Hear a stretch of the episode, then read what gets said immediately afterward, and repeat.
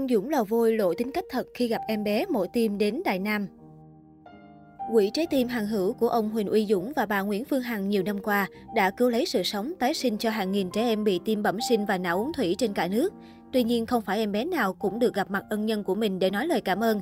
Thế nhưng may mắn trong số đó, vẫn có một em bé được gặp ông Huỳnh Uy Dũng sau khi phẫu thuật. Những hình ảnh về cuộc gặp gỡ này mới đây đã được chia sẻ trên mạng xã hội khiến netizen xôn xao. Cụ thể, bé Hoàng Nhiên và mẹ Kiều quê Kiên Giang đã quyết tâm đến khu du lịch Đại Nam một chuyến với mong muốn được trực tiếp gặp mặt ông bà chủ để chào hỏi rồi lên đường về quê. Một đoạn clip do Đỗ Phi Vlog đã ghi lại cuộc gặp gỡ ngắn ngủi nhưng nhiều cảm xúc giữa họ trước khi dịch bệnh Covid-19 lan rộng và nhiều tỉnh áp dụng giãn cách xã hội. Bé Hoàng Nhiên, 6 tuổi, trải qua cuộc phẫu thuật quan trọng của đời mình là mổ tim. Bé chưa từng được đi du lịch, chưa đi chơi xa đâu ngoài vài chuyến cùng mẹ lên thành phố Hồ Chí Minh thăm khám và chữa bệnh. Trên đường vào Đại Nam, chờ gặp ông Huỳnh Uy Dũng, cậu bé ngượng nghịu nấp sau lưng mẹ khi được dụ dỗ, lát nữa sẽ được đi coi hạ mã, sư tử, tàu lượn siêu tốc. Thấy ân nhân của mình xuất hiện, bé bối rối phải đợi mẹ nhắc cảm ơn, thậm chí còn quên cả tuổi mình khi ông hỏi: "Mổ rồi hả? Con khỏe chưa? Quê con ở đâu? Con mấy tuổi rồi?"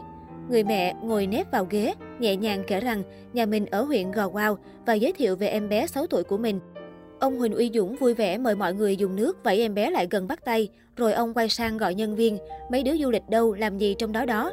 Nói đoạn, ông dặn dò nhân viên là em bé này vừa mổ tim xong, hãy thu xếp xe và người để dẫn bé đi chơi một vòng Đại Nam cho biết. Qua câu chuyện, chị Kiều kể, em bé được khám ở bệnh viện Nhi Đồng 1.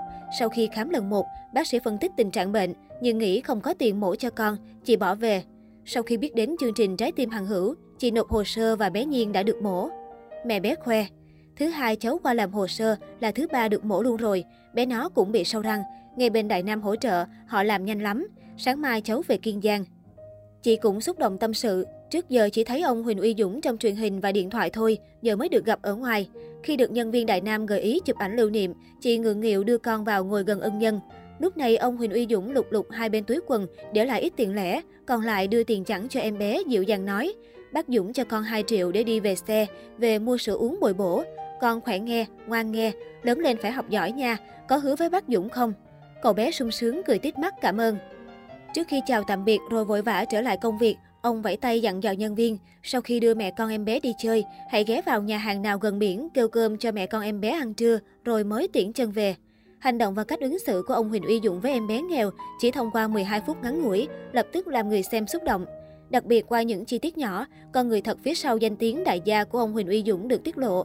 Đã có rất nhiều bình luận bên dưới đoạn clip trước hành động của ông dành cho gia đình nghèo trên. Ông Dũng không những là đại gia giàu có, mà còn là đại gia giàu lòng nhân ái. Ánh mắt ấy, biểu hiện ấy rất dễ thương, hòa đồng giản dị. Đại gia bình dân, chất phác và tôn trọng người nghèo, thật đáng khâm phục.